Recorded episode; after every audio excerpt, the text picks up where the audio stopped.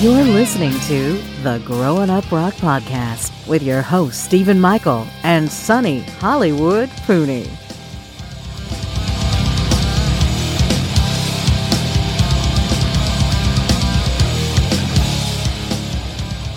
Hollywood, what's going on, my friend? Oh, I'm uh, looking forward to our conversation today. This guy is a California brother, my man.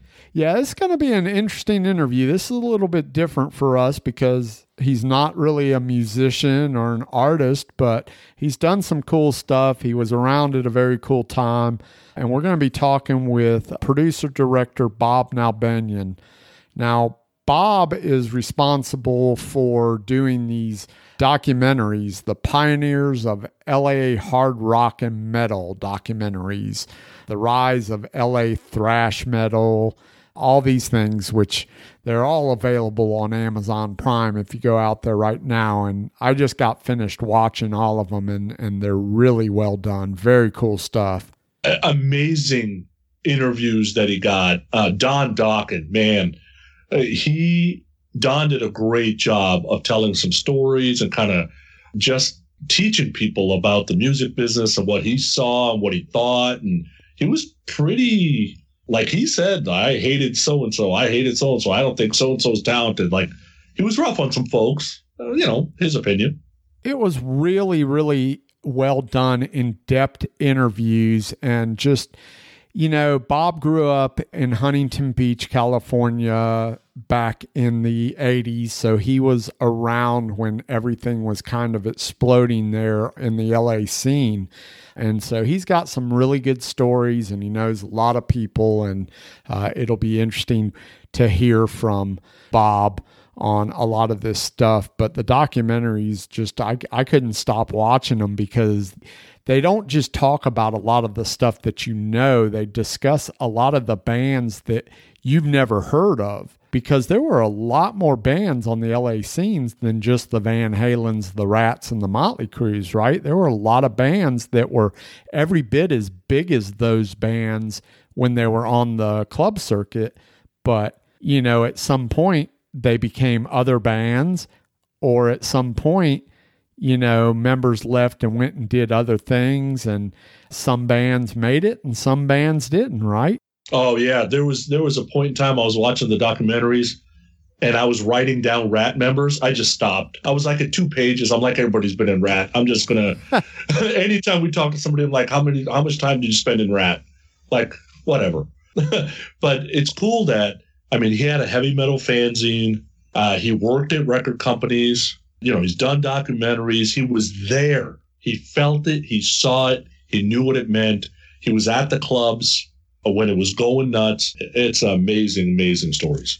Yeah, it's no doubt. So I think you guys are really going to enjoy this interview that both Sonny and I did. We had some important questions that we wanted to ask probably for ourselves more than anything else. There were some things that I really wanted to know about, which I asked, and uh, Sonny the same. Yeah, it was nice to see Dave Meniketti in a lot of those, right? Man, Y&T doesn't get enough praise, I tell you. Yeah, no doubt. Uh, but before we get into all that with Bob, we got to do some house cleaning. So we're going to start with this. Everyone's got a rock and roll story to tell, and we want to hear yours. So go to our website at growinguprock.com. That's one word G R O W I N U P R O C K dot com. Or visit us on our Facebook page at Growing Up Rock and tell us all about it.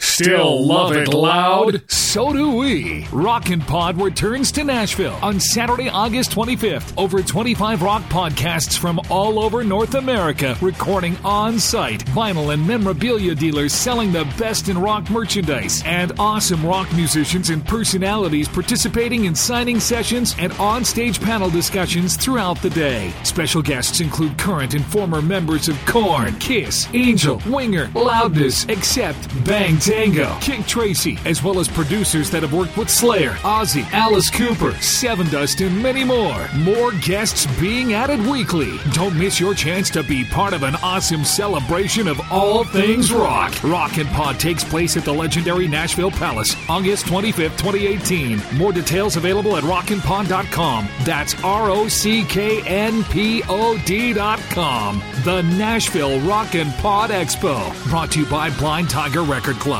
School of Rock Nashville, and School of Rock Franklin, a DBG Productions event. All right, grown-ups of the week. These are the people that shared us on Facebook and retweeted us on Twitter. Uh, we got a bunch this week. The Power Chord Channel, Tammy Sullivan, Bill Elam, Bill Algie, Lady Lake Music, Into the Storm 71, Kristen Kivo, HairNetRadio.com, Alan Tate, Janet Eck, Don Corleone, that's a scary one, Jay Sabluski, Little Fish, Nighthawk, Andrew Jacobs, Bella Lowe's 1966, Dirk Sokolowski, Mark Winder 8, Ogata, our buddy David Hudson, Shawana Lee, Digital Killed, DNR Studio CEO, Metal Empire Mag, Adam Cox, Podcast Rock City, Jody Havnot, Decibel Geek, Rob Alanese, Chris Sinzak, Tony Masalam, David Cathy, Taka Fumi Katsuki, Vinny Folletti, I Love It Loudcast, Steve Wright, Rodney Dixon, Melodic Dirt, EMZT Radio Podcast, That I Sean I Am, Talking Metal, Menkata Khatri, Jason Alexander, Popcast, Christian Swain uh, shared us, so that was nice to see. S Star Shy, John Oxley 777, Sister Bleeding Heart, Jim McCord, Luciano Urubo, Daryl Alber, Classic Rock Drops, Paul Christiana, who's a singer actually, uh, Eladio, Fast Vinny, Tom Dust, Platinum Rose Lady, Marcelo Verzi, David A. Williams, Jens Albert Cobbs, Ages of Rock Podcast, Peter Cesare, Courtney Cronin Dold, Jason Kearney, Victor Ruiz, Save Rock and Metal, the Peter Principle, Restrained, who supplies all our music, and Rock and Roll Archaeology, who uh, shared it after Christian Swain was on the episode. So tons of shares, tons of retweets. Uh, really appreciate it. And we're we're also uh, really kind of pushing the whole podchaser.com. So if you haven't checked out podchaser.com, it's like the IMDb for podcasts and it's super easy to register. All you need to have is a you put in a user ID, an email, and a password, and that's it. It doesn't even send a link to your email, so you don't have to go through that mumbo jumbo. And you can immediately start listening to podcasts and start leaving reviews is easy. Uh, making comments is easy. Liking stuff's easy. So check out podchaser.com if you haven't checked it out. There you go. Uh, just like Sonny said, we appreciate each and every one of you guys every week. And also, you guys heard the commercial for Rockin' Pod there. So, Rockin' Pod 2, Nashville Rockin' Pod 2, can really help us out by donating in the name of Grown Up Rock. Come on our show, do an episode pick a crank it up spotlight song for us to play. Yeah, we got a bunch of perks. Go out there and look at our perks. They're pinned to our Facebook page. Uh, or you can go to the Nashville Rockin' Pod 2 uh, page and check out all the perks. But we got a bunch of perks that we're trying to just raise money. This is a totally crowd funded event, but it's a cool event nonetheless. So if you can make it out to Nashville for Rockin' Pod 2, I highly recommend it. And if not, then you will be the recipient of tons of very cool content that will come your way afterwards. So be a part of all that. We appreciate it. All right, Sonny. So about time to get into this interview, we think? Yeah, let's check it out. All right, you guys. Check out our interview here with Bob Nalbandian.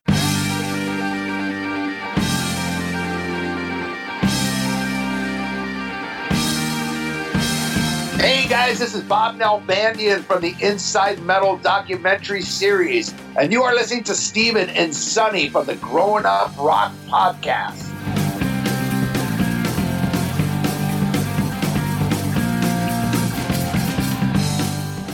Please welcome to the Growing Up Rock podcast, Mr. Bob Nalbandian. Hey, Bob, what's going on, my friend?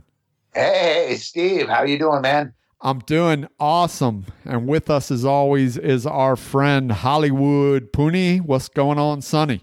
Oh, man, I'm looking forward to this conversation. You know, got a California brother on the line. Can't go wrong. That's right. The West Coast is the best coast, as I'm told. That's right. so, Bob, we kind of get went on a quick rundown of everything that you've done here recently and uh, why we're talking to you and how it relates to this show. But go ahead and run down for the listeners that uh, don't know who Bob Nalbandian is. Oh wow! Uh, I was myself a little autobiography here. well, I uh, I am uh, the director of the Inside Metal movie documentary series, which uh, obviously got your attention. I appreciate the very kind words about that. I've uh, we've done actually three titles. Each title is uh, two parts, so it's actually six movies, six DVDs, or you could also watch them streaming. And before that, I worked, you know, I, I, I worked at record labels. I worked in the industry. I, I did podcasts, and I, I, still do a podcast. Uh, very, very not not very frequently though. But I used to do uh, uh, the Skull uh, Skull Sessions, Shockwave Skull Sessions podcast through Roadrunner Records and and a couple others. But once I got into the mo- doing the movies, I just didn't have time uh, to really do uh, the, the, podcast. So uh, you know, and, and, I worked at Roadrunner back in the er- early '90s, and uh, you know, did the record company thing for a little while. Worked for several different magazines as an editor. So, uh, you know, I was I was uh, involved in the music business a good part of the '90s, and then uh, you know, I just kind of decided to do my own thing, uh, and that's kind of when you know podcasting came about, and you know, started doing that, and that kind of really led into the Inside Metal documentary series. That's a trip. So uh, let's go back, Bob. So, what was you're obviously a rock and roll fan, a hard rock, a metal fan, because nobody does and sinks as much time as you've sunk into all this stuff without being somewhat of a fan, right? right. so so let's let's revisit things in your early years. What what was your introduction into rock and hard rock music growing up? Ah, well, growing up metal, growing up rock. Yeah, when I was, I, I, I was very fortunate to have an older cousin that turned me on to a lot of the great metal bands. And I grew up actually um, in Huntington Beach, California, which is Orange County. It's about an hour south of Los Angeles, for those that don't know. And uh, my cousin was in the valley in Northridge, and we would go up there, and he would turn me on to. We're talking early seventies. I mean, we're, when I was like, I mean, I'm I'm 53 now. I'm talking when I was nine, you know, 10 years old. He would make me cassettes of early Sabbath, Zeppelin, you know, just these compilation cassettes. Humble Pie, Alice Cooper, 10 years after, and and Rainbow when Rainbow first uh, you know came about when when the Rising album came out. I remember when that first came out, was just absolutely blown away by that and uh, still to this day one of my all-time favorite albums and you know zeppelin and sabbath were always uh, huge favorites. Deep purple used to make me tapes of and that that was kind of my beginning you know. I i was into uh you know i love bachman turner overdrive as a kid you know. I yeah. i still do. I think they're a great band very underrated band. And i like some of the little bit more commercial stuff. Uh his brother would make me tape some more mainstream stuff as a kid. And you know back then everyone was into I guess the, the, the boy band at the time was the Osmond Brothers, I guess, and sure. you know stuff like that. Then they got into Elton John, and and then eventually into Kiss and all that. But you know, I was listening to Sabbath and Zeppelin, you know, years before all that. So uh, you know, I, I was fortunate to get an early start on that, and really, you know, I just love the heaviness of it, and I I, I would just listen to those tapes over and over again, and uh, so that just got me really into that. And then when the 80s came around, I really got deep into the new wave of British heavy metal when, uh, you know, Iron Maiden put their first album out. Of course, Saxon, uh, Wheels of Steel, when that came out domestically here in the States in 1980. Of course, Motorhead, Ace of Spades came out domestically that same year. And, uh, you know, had Def Leppard on through the night, all these bands, you know, and then, of course, Judas Priest. You know, at that time, we're putting out British Steel. And, you know, I had seen ACDC with uh, Bon Scott the year before, just you know, just prior to Bon's passing, and in 1979, the Highway to Hell tour. uh, which is just unbelievable. So, what do you remember about that show? Do you remember anything in particular about that show? Oh yeah, I mean, it was the the Long Beach Arena was actually cut in half. So it was uh, it normally seats about fourteen to fifteen thousand. So it probably seated about seven seven thousand or so. And you know, ACDC were still pretty underground. That was a big place for them to play at the time. I think they had toured with Aerosmith prior on uh, the Powerage tour, but um, you know, they were prior to that they were playing clubs like those Starwood and the Whiskey and and stuff like that, which they actually talk about on the uh, first Inside Metal documentary. So uh, that was like their their you know their kind of launch, and you could just tell they were just on fire. They just were at their prime. Bon Scott was just unbelievable. I mean, uh, you know, if you've seen some of those old, uh, uh, you know, the Let There Be Rock movie or the ACDC Rock Goes to College, you know, I mean, it, it was like that times 10 even because hmm. it was like this was their big LA show in an arena headlining. Uh, even though it was half arena, it was still like a huge show and they really wanted to prove themselves, and they did, man. They just they just tore the roof off that fucking place. It was it was unbelievable. You know, that was uh, when Angus Young used to go out in the audience. You know, he would go on. The, one of the roadies would come over, and he would got on his shoulders, and they would cater him through the whole audience and stuff while he's playing uh, Bad Boy Boogie, and uh, it was just awesome. It was it, it was a great experience. I mean, for my first concert, it was it was the best couldn't ask for more. That was your first concert? Yeah. Whoa. I missed that part, but holy crap. And I mean, wow. Yeah, I think 15 at the time. Yeah. I mean, you can obviously, you're super passionate about it. It's amazing. Do you remember what the first album you bought with your own money was? I don't know about with my own money. I, I mean, I, I ended up buying used records all the time. I know the first album I got, I got as a birthday gift when I turned 11 and it was Black Sabbath Sabotage.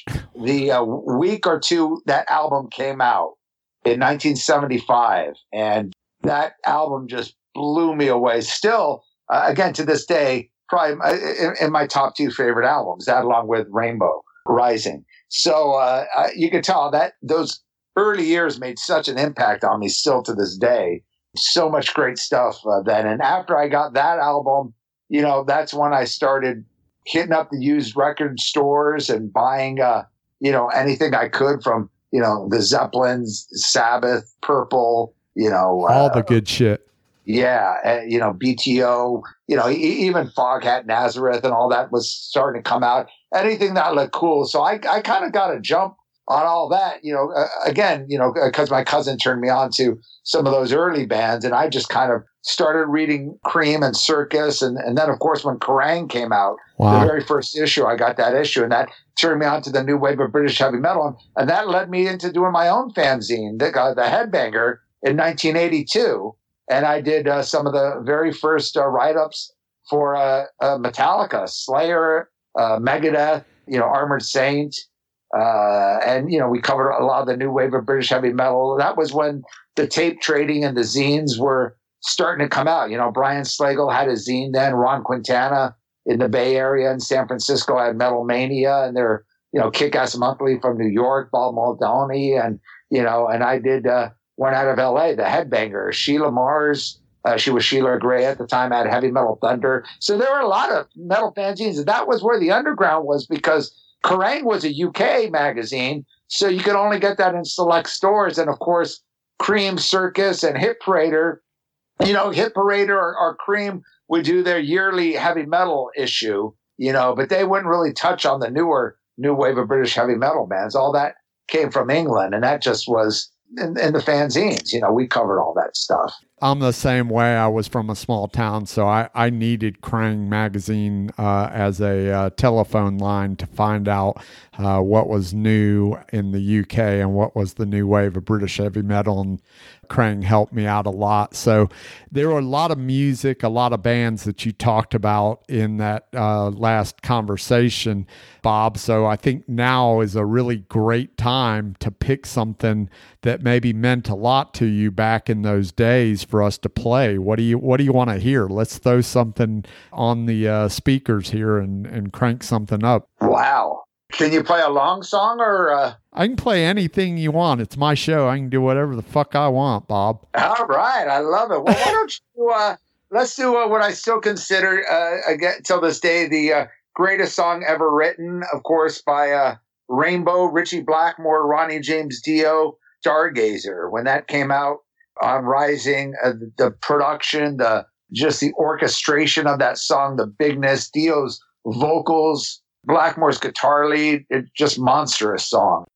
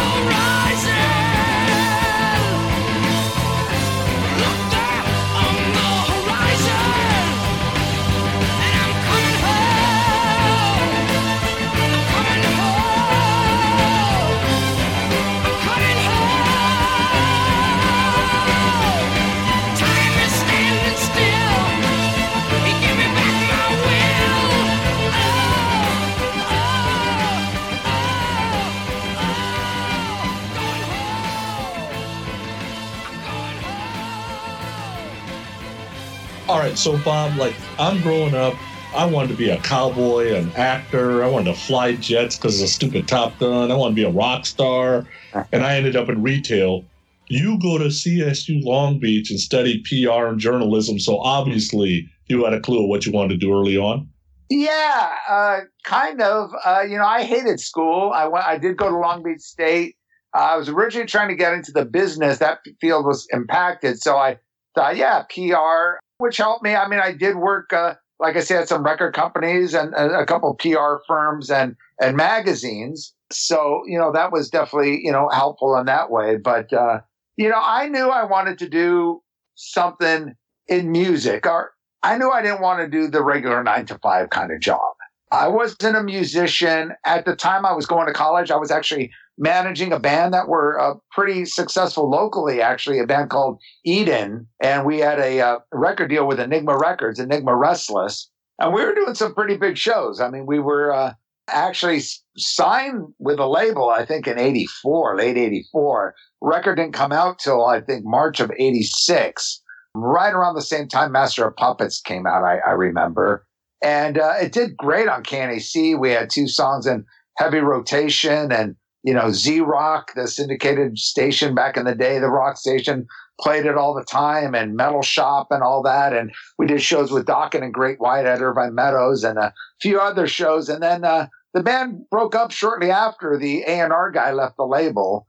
And uh, so the label basically just shelve the band, so to speak. So it was, uh, you know, and then they signed Poison after us, of course. We were supposed to be the first band on their Capitol distribution deal. And then they signed our A&R guy leaves. Then it was all about Poison. I guess he didn't leave on the best of terms. So they're kind of like, well, Eden was his band. Let's fuck them over. And, you know, so uh, even though we were getting all this radio playing, we were doing big shows and all, they, they couldn't care less, it seems. So that was kind of unfortunate. That led me into, you know, doing a little bit more management. That led me into working at uh, uh, Roadrunner and some other stuff. So, uh, uh, yeah, it just kind of all started to happen. You know, I didn't, I didn't really plan for anything. So, uh, you know, yeah. You talked about Roadrunner, and I think you worked for Bizarre Straight Records too. Do you remember the artists you initially worked with at those two labels? Yeah, I Roadrunner at the time it was uh, '91. I worked there for about uh, almost two years, I think. Uh, or was it late 90? I think it was 91 uh, that uh, I started there. That was a time when Sepultura Arise had come out. And that was their biggest uh, band at the time. You know, this was, you know, before, long before uh, Slipknot and, and of course Nickelback and all that kind of stuff. Type O Negative had just signed and we did their first album, Slow, Deep, and Hard, which was starting to get build a buzz for them. But uh, definitely King Diamond and uh, Sepultura were the big bands at the time, and and then they just had a slew of just you know the the total thrash uh, and death metal bands. You know that that was the beginning. You know, Obituary, Deicide, uh, Malevolent Creation, uh, Annihilator. You know, uh, all those bands, Gorguts. You know, they were all uh, on Roadrunner. And uh, it was it was good. It was great times, man. There was a great band that I was working called Last Crack that I think should have been huge. Their second album, they did Burning Time, classic album. Dave Jerden produced it, uh, who had done Alice in Chains and Jane's Addiction. And I think that album could have really been Roadrunner's breakthrough prior to uh, Slipknot and, and Type O breaking. But uh, so it was good times. It was a learning experience for me because I never worked for a label and I was pretty much running their LA office. I was a one man band in LA. I, I uh, had a, an office on a small office I shared on Sunset with a management company, and uh, you know it was kind of a bit unorganized on how the structure was because I was doing you know everything on the West Coast from retail to radio promotions to uh, you know press and publicity to a bit of A and R. You know I was sending tapes to Monte all the time. Uh, you know, and I, I've since still have a great relationship with Monte Conner, the uh, A&R guy who now, of course, is the vice president over at uh, Nuclear Blast. And, uh, uh, you know, as I said, they hosted my uh, Skull Sessions podcast and the 2000s uh, uh, when I did that.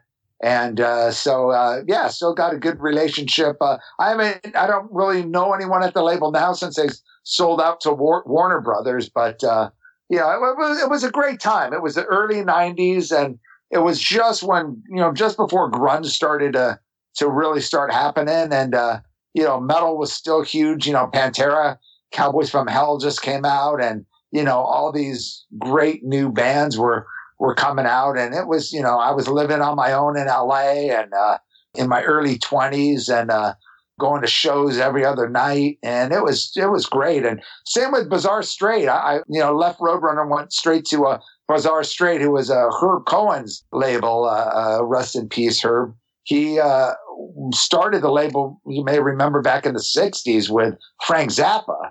Uh, that's how how early that uh, you know the Bizarre label went. He started with Zappa. Had you know the first couple Alice Cooper records, uh, which were on the Straight label. It was kind of weird how they uh, did that. And he had Screaming Jay Hawkins and Tom Waits and anything that was bizarre or out of the ordinary. Uh, Herb was the first guy to to do what you would call now alternative music. I mean, anything that was off the beaten trail. You know, he, he, uh, even Lenny Bruce, I believe, did uh, records through uh, a Bizarre Straight. So we did a lot of that catalog stuff because it was all reissued through Rhino. So we worked a lot of that, and they had a couple great artists, a, a band that I was real close with, Armed Forces, which was all actually Michael Henry's band, who was the uh, also rest in peace. He passed away in the late '90s. He was the uh, singer for uh, Eden, who I had managed previously. So they were signed to uh, Bizarre Straight, and uh, it was just great working with uh, Herb and Bob Duffy, and you know, much different experience than Roadrunner. Roadrunner was signing like you know, 10 bands a month. You know, with Bizarre Straight, we were mostly working catalog stuff. So it was a lot more easygoing and laid back. And, uh, uh, but uh, definitely good times. So you're doing all that stuff, and then somehow the subject of documentaries come up. Like, who do you want to blame for that bright idea? uh, we're, we're still we're still back in the early '90s here. I did uh, a lot of stuff came in between then. Yeah, after the label thing, I kind of just started doing my own thing and just did a lot of writing. You know, I stopped doing the, the fanzine. Uh, I did Shockwaves as a print mag for a couple issues and found, you know, at that time it was super expensive, you know, to, to print, uh, you know, especially with a full color glossy cover. So uh, that was when online stuff started to come around and hard radio was uh, the uh, pioneers of internet radio. Tracy Barnes actually pioneered internet radio officially, like the first internet radio station to actually be licensed by BMI and ASCAP uh, back in 1996. And I think I started with hard radio around uh, 98, no, 97, I think. And we just did the shockwaves online. And that led into doing podcasts uh, in the early 2000s. He turned me on to, you know, when podcasting first started he said, uh, you know, you should look into doing a podcast. And uh, I still do the Shockwaves Hard Radio podcast. Uh, I've been doing it for several years. I've only up to like 80 something episodes. So you can tell I, I only release a few episodes per year. These days, uh, it's not nearly as consistent, but I, I still keep it going because I still love it. Yeah, you can find that at hardradio.com uh, and also on iTunes why only a couple times a year? Is it just too much of a painstaking pain in the ass to edit and do everything to put the show up, or how come you only do it a couple times a year? I would say I do it about five times, five to six, uh, five to six episodes per year. Yeah, depending on you know what, it just gives me the freedom to do it whenever I have time. And since I started the documentaries, yeah, I haven't had the time to really. Uh, I think the last one I put up I, was an inter- interview of Geoff Tate and Lizzy Borden, yeah, which I did about three weeks ago. Great interview with with both those artists. And it's it's very old school. You know, we we talk about old school stuff, so I concentrate on mostly the classic metal artists. But I, I, I enjoy it. And I just I wish I had time. I wish I had time to uh, continue on with the old Shockwaves uh, Skull Sessions podcast. That was uh, kind of like a uh, discussion a roundtable discussion style. I would have up to, you know, three or four people like what we're doing here, but with, you know, a journalist, you know, like a Malcolm Dome out of England, Martin Popoff out of, you know, Canada and Monte Conner out of New York, and then somebody from Germany. And I would have to try to coordinate, of, course, with all the time differences, coordinate a Skype call. And, uh, sometimes it was a bit of a cluster, but, uh, there were some really good episodes. So, uh, it was good. It, it, just you know since I started doing the documentaries, I had to uh, set my priorities straight. I and, hear uh, yeah, I didn't really have time to uh, continue on with that. So how do you end up getting to the documentaries? Well, that that goes with the podcast on the uh, uh, Skull Sessions. Uh, one of the episodes I did was on producers, and I think I had John Bush on there, Martin Popoff, and Joe Floyd, uh, who uh, I knew very well from the band Warrior. Yeah, we're going to talk about Joe here in a minute. yeah, Joe. I mean, Fighting for the Earth. I'll go on record sa- saying one of the greatest '80s metal records, one of the most underground classic 80s metal records. If you don't have that record, definitely bought it, buy it. He was a mastermind. He formed the band. He wrote all the music. He produced it and he was an awesome producer and he, he got into doing his own production, uh, Silver Cloud uh, Studios. And his uh, partner is uh, Warren Croyle, who was uh, big in the music business in the 90s in LA. And they partnered up and they had a real successful uh, production company. And Warren, since then, and I guess starting in the early 2000s, got into uh, movies and doing a, a, lot of documentaries and uh, a lot of conspiracy movies on aliens, Bigfoot, all that kind of stuff, and did still does very, very well with those. Anything you see on Bigfoot, like on Netflix, uh, any of the Bigfoot movies or uh, aliens and all that, chances are they're they're uh, uh, Warren Croyle discovering Bigfoot. I think uh, that's his title. But he was always a metalhead. And uh, Joe told me after the interview we did after the podcast, he said, you know, Warren and I were talking about doing a, a LA metal documentary. And, you know, he's uh, given me the okay to do it, but I need someone to direct it.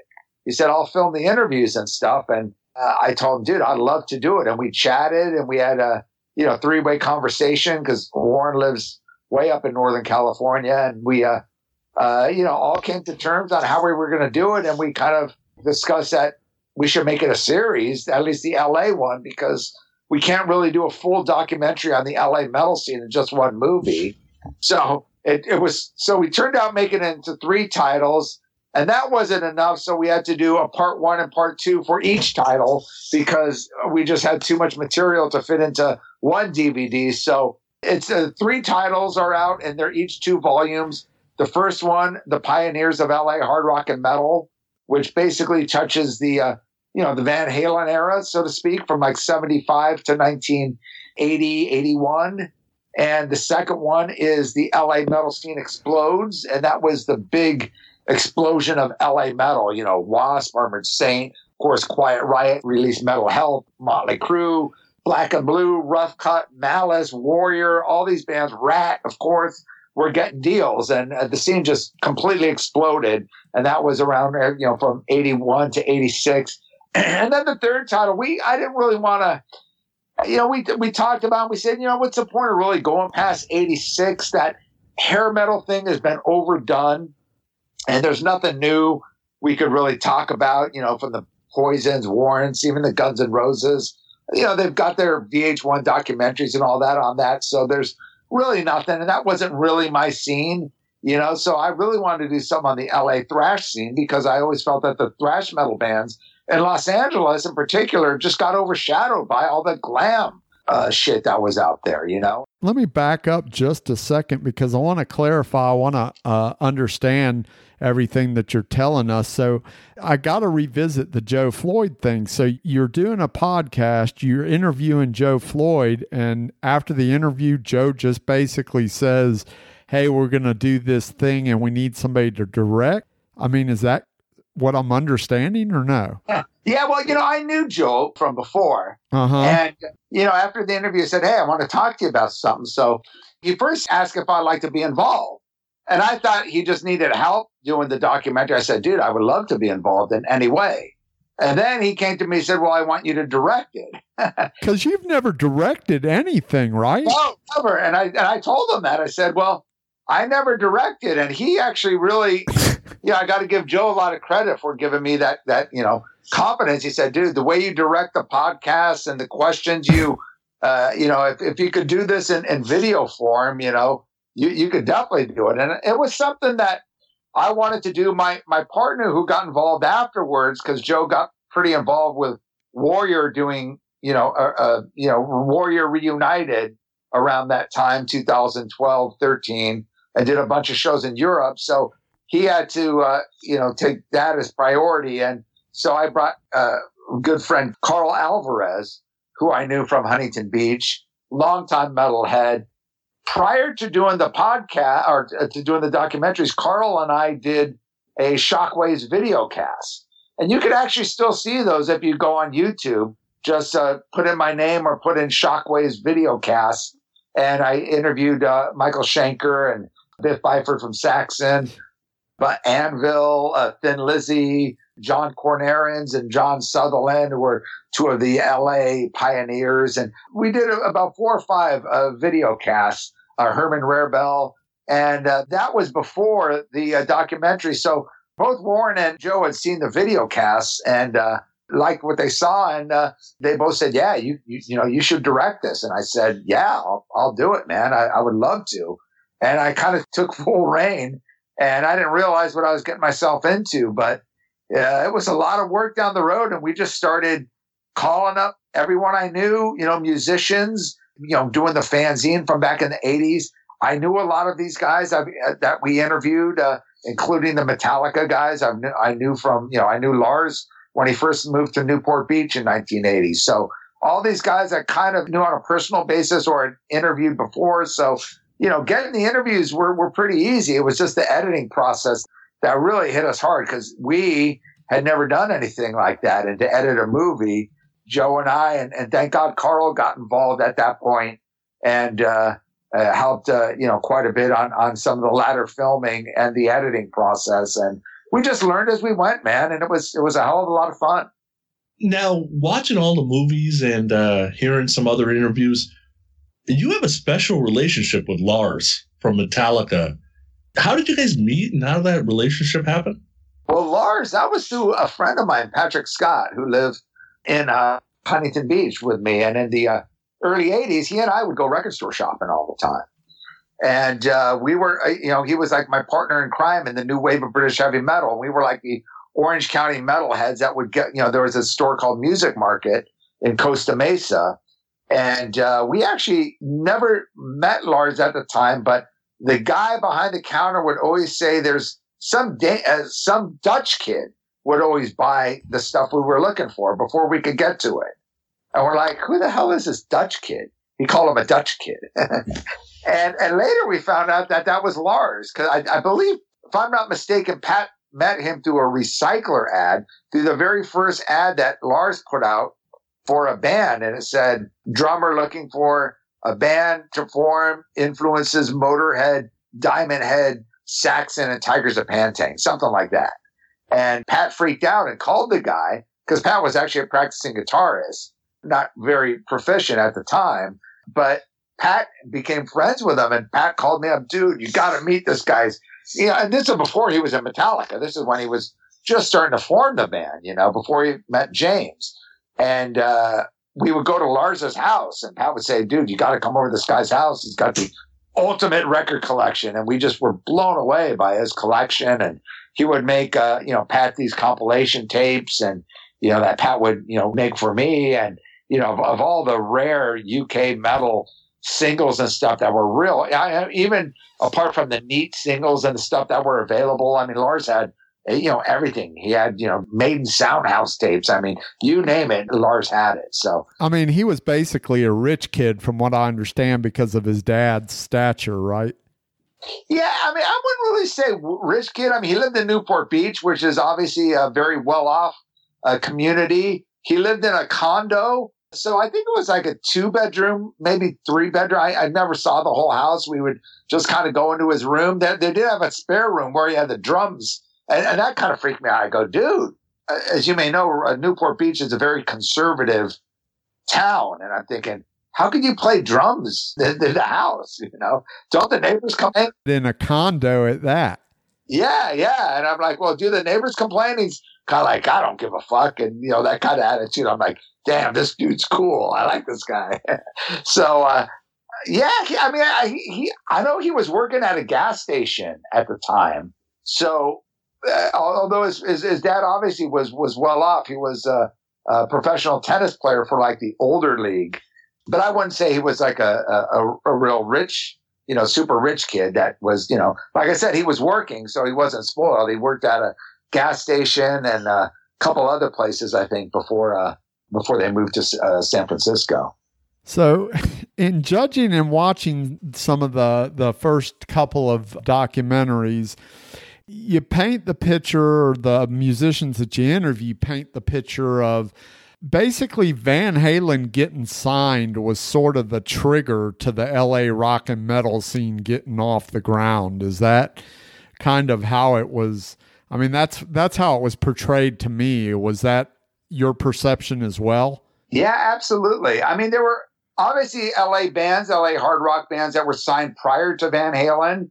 You know, uh, Legs Diamond uh, were a great LA band, a very underrated band that uh, signed prior to Van Halen. Y&T out of uh, San Francisco.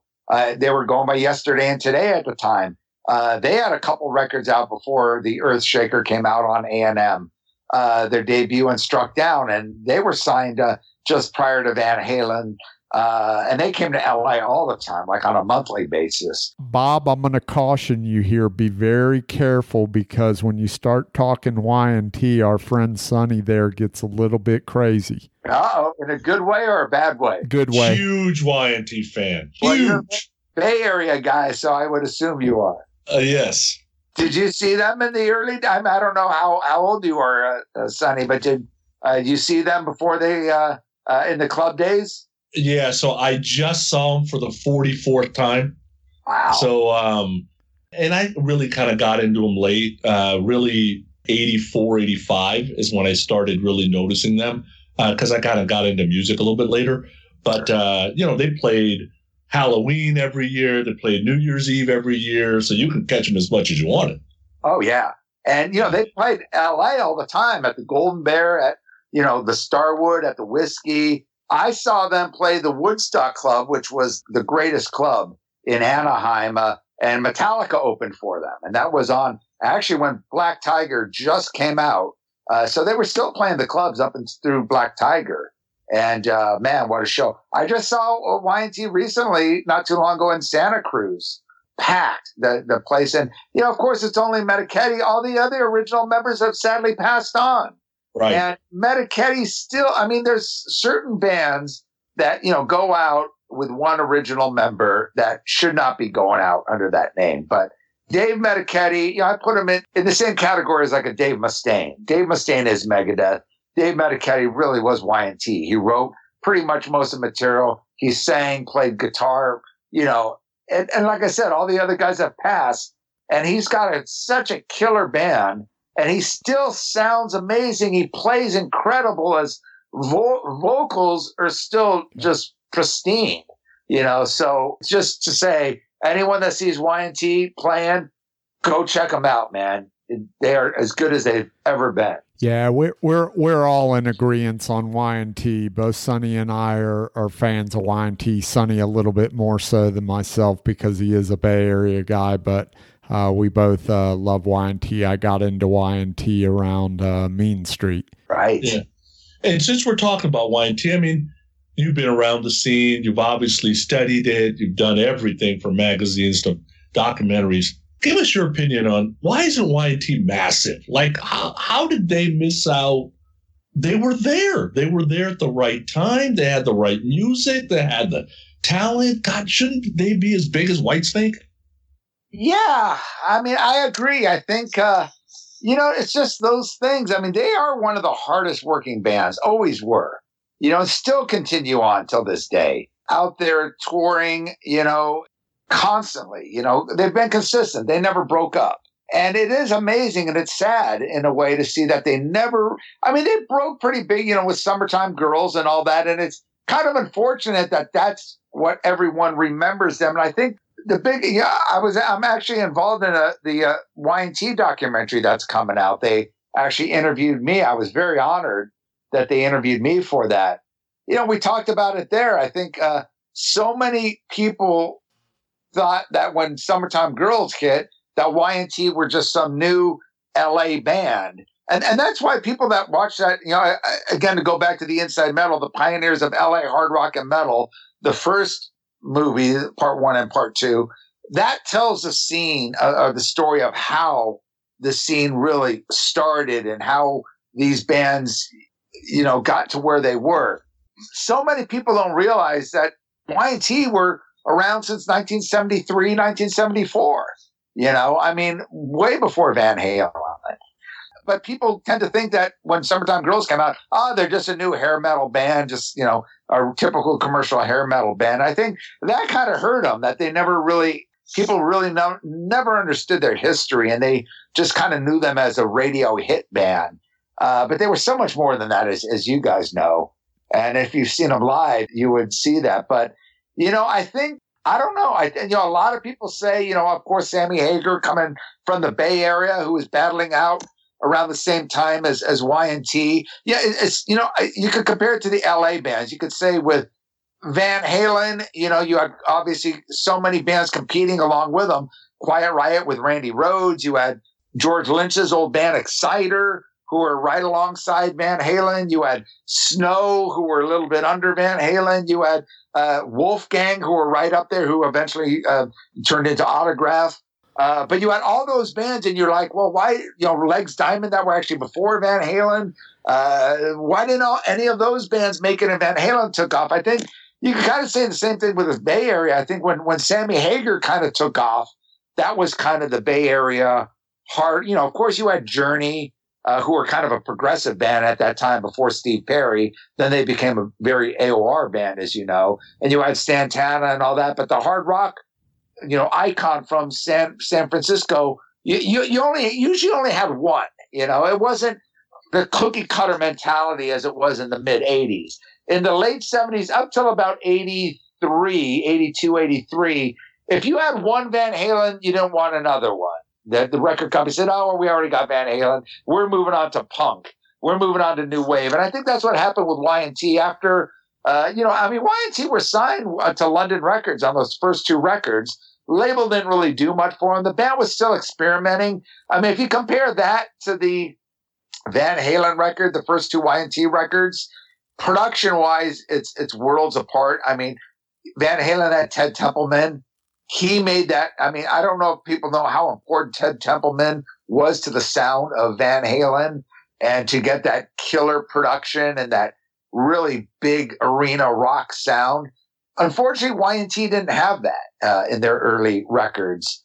And, uh, you know, and I think, uh, again, going back to Hagar, when, when he took off, I think a lot of San Francisco people thought, well, you know, Hagar's kind of and Y&T are our local heroes. And they, kind of kept them as such. And, you know, they didn't want another band that sounded not that. I mean, a lot of people compare Meniketti's voice to Hagar, obviously. And uh, a lot of, you know, people in the industry that compared uh, to Hagar. Well, there's already Sammy Hagar. We don't need another one. So I don't know. I don't know if that's the case or not. I mean, you never know, uh, you know, what it is with that. But I think they just kind of had uh, bad luck. I mean, really, Van Halen got lucky with that debut everything was done right. I mean, it was just, you know, spot on production wise. You had Warner Brothers, who really didn't have a metal band they were working at the time. I mean, of course, they had, you know, Sabbath were kind of over with Alice Cooper that weren't doing much. So they wanted a young, hot metal band. You know, there's so much politics that come into why did this band make it or why didn't this band? You know, I think, you know, they had the, they were signed to the right label at the right time with the right producer and that's why Van Halen and they were fucking great. You know, Van Halen. Not to say uh, uh, Y&T weren't, but you know, you take the Y&T records, early records, and compare it to Van Halen, you can definitely hear that it's not nearly, uh, uh, not just production wise, but arrangement wise and stuff. It's, I think Y&T were a live band, and they weren't really ready to to be a studio band up until I think when uh, Earthshaker came out their first yeah. on A&M, I think that was when they really kind of came into their own. And I think that record should have been huge. I don't think uh, A&M really pushed that hard enough. I know it was huge, obviously, in San Francisco. Uh, you know, Y&T were gods in the Bay Area when that album and Black Tiger came out. But uh, I think they were a little too late at the time. By the time, you know, Mean Street and all that came about, that was when they were just bunched into the MTV hair metal category, you know, yeah. unfortunately. But they were so much more than that. You're right. So you talk about a little bit in your documentaries, new wave of British heavy metal is starting to die off. Americans are kind of taken over like in your opinion, like what band kind of turned the tide that started turning heads, saying Americans are here to play too? Well, if you're talking about the heaviness, uh, without Yeah. question, Metallica. I mean, Metallica changed everything because at that time, you know, 82, 83, Meta- I mean, Metallica, you got to remember all those bands, not, not only the thrash bands, but of course, you know, some the, a lot of the heavier bands, uh, you know, Armored Saint, even guys in Black and Blue, and and other bands, they were all into the very inspired by the new wave of British heavy metal, whether it be Def Leppard, Saxon, Iron Maiden, you know, or the more underground bands. But you know, uh, Lars was the one that really embraced the underground. I mean, he was all about you know the new wave of British heavy metal bands. You know, he uh, several times, you know, uh, we talk about you know not just Saxon, but you know Diamond Head, you know, uh, Raven, Venom, of course, and you know that really rubbed off on, on them and Anthrax and of course Slayer and Merciful Fight, Fate was another band that came out of Denmark, you know, just, just after, uh, uh, the new wave of British heavy metal, and they made a huge impact, I think, on on the thrash metal uh, scene of Los Angeles, along with the new wave of British heavy metal. So that's why in the uh, new documentary, the last one, uh, the latest one I did, uh, the rise of LA thrash metal, uh, I, I believe it's part one that has a whole section, a whole chapter devoted to the new wave of British heavy metal because that was such uh, an inspiration. Uh, and we even interview uh, Brian Tatler of Diamond Head, uh, John Gallagher of Raven, and uh, uh, Wolf Hoffmann and Peter Baltes from Accept. Uh, a lot of people credit Accept as being one of the first thrash bands, with uh, you know Fast as a Shark being one of the uh, the pioneering songs of thrash metal. So uh, yeah, uh, but I I know I ramble on, but to answer your question, I would say undoubtedly Metallica. Yeah. You got some amazing footage in these documentaries, Bob. It's it's pretty incredible some of the stuff. I mean, a lot of it's probably never been seen before or at least not been seen in many, many years. Where where did all this stuff come from? How how were you able to procure all this stuff? Well, I got to thank uh, all my friends. You know, always being a, a, big fan of the underground metal scene, tape trading, and and all this. I, I got a lot of friends that uh, film stuff from back in the day. A lot of the bands gave us old footage. Like I, even going back to before video, if you talk about the uh, first uh, title, The Pioneers of LA Hard Rock and Metal, which gets into the late 70s before video came into form. I mean, you know, we got some great footage of Snow, a la carte, Quiet Riot with Randy Rhoads. And that was all uh, given to us by the artist or the, or the manager. Uh, David Forrest uh, gave us that great uh, footage. And a good friend of mine, uh, Alan Wood, who was a huge, who's in the documentaries, who was real big on, on the local scene back in those days. And uh, he had, he's just got archives of stuff. And, you know, unfortunately we didn't, we didn't have a big budget, but I just knew these guys on a personal level, so they contributed for free. And of course, photographers, as I mentioned, Kevin Estrada and so many other great photographers that I knew chipped in with a lot of stuff. The late great Gina Zamparelli uh, gave us tons of photos and flyers. And uh, so it was really accumulation of that, just the fans and the artists that, uh, you know, contributed to the cause. Yeah, and they all came together as kind of a crowdsourcing thing where everybody was willing to go in on it because they uh, they loved it so much. Yeah, I think they really believed in it. I mean, you know, the, like I said, I kind of had a a relationship with these people. You know, some of the people I interviewed that I didn't know as well were a little bit skeptical because you know they said, "Oh man, so many." That, you know, when the movie came out and started to do well, and you know, the Rise of LA or the first movie, Pioneers, was on Access TV and and other stuff, and people were going, "Wow, you know, you." You actually did it. You don't know how many people told me they were going to do a documentary that wanted to interview us. We did interviews. Nothing ever came about. So I think, especially after that first one came out, and, and, once they saw the trailers too, we put up the trailers on YouTube prior to the movies. They kind of saw it was real, so they kind of realized, you know, because a lot of them were skeptical about. They didn't want to look bad. They didn't want to think it was it was just going to be kind of something like Penelope did with, uh, you know, a decline of metal civilization that made a lot of these artists kind of look bad. Yeah, you know, uh, you know, because a lot of these documentaries kind of bash on the LA scene. And my thing was, no, no, we just want to get your story, man. That was what was important on this documentary. you tell the story, man. We're interviewing you about this. So I think everyone was real pleased at, at that angle. And uh, I never went for the dirt. You know, there were stuff on there that I could have used. I didn't. You know, some of the artists said, uh, uh, you know, I'd call them and said, "Hey, if, if you if, please don't use that one part." I said, "No problem, dude. I'm, I'm you know, if you don't want me to uh, include it, I, I'm totally, you know, cool with that." So, you know, whereas a lot of other, uh, you know, people say, "Oh, well, you signed a release, and I could put whatever I want on there," you know. Yeah. You know, screw that, you know. So I think people realize that I was, I, cause I was a huge fan of that, you know. Why would I want to make the scene or them look bad, you know? So I think, uh, gaining a lot of trust was important, you know. Um, I know I'm getting off track, but well, I totally get your point, and yeah, I could tell in just the filming of some of the individuals that were speaking, you could tell that probably they didn't have the greatest memories of some of this stuff, and there was probably opportunity for them to be bitter at points, but to me, didn't necessarily come off that way uh, Yeah. in most cases. So I completely get what you're saying. The first documentary, you did the narration. Uh, was that always the plan? And, you know, how did you end up getting John Bush and Dave Ellefson to narrate later on? Well, there really wasn't a plan to do anything. You just said, uh, you know, then I came to the uh, narration, and people said, well, dude, you should narrate. I mean, it's your, I did all the interviews, you know, uh, asked all the questions. Carl helped me with, with a, a few of the interviews and uh, did a great job. And he, he of course, filmed uh, about half of the interviews, and, and so did, Jo- and Joe did the other half.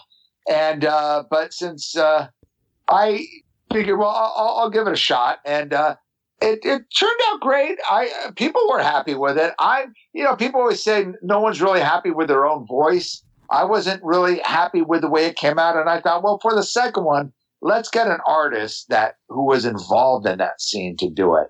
And I've been friends with John Bush since 1982, uh, very close friends. So uh, he's obviously in the movies, and he's in the second title, which is the LA Metal Scene Explodes. Yeah. And um, I wrote out the narration and I, I sent it to him and he, he read over it. He goes, Yeah, I'd love to do it. So he went into the studio and did it. And for the uh, Rise of LA Thrash Metal, I said, Well, let's get someone that represents that scene. And I thought no one better than, uh, you know, David Ellefson, David Ellefson or Dave Mustaine.